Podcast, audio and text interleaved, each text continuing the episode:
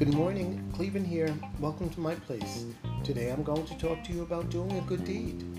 Doing a good deed is a kind and noble thing to do, and it should be done in the dark, not in the light.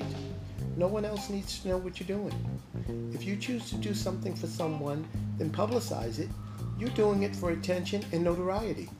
But if you choose to do something for someone without letting anyone else know, you're doing it from your heart. And as always, thank you for tuning in to my place.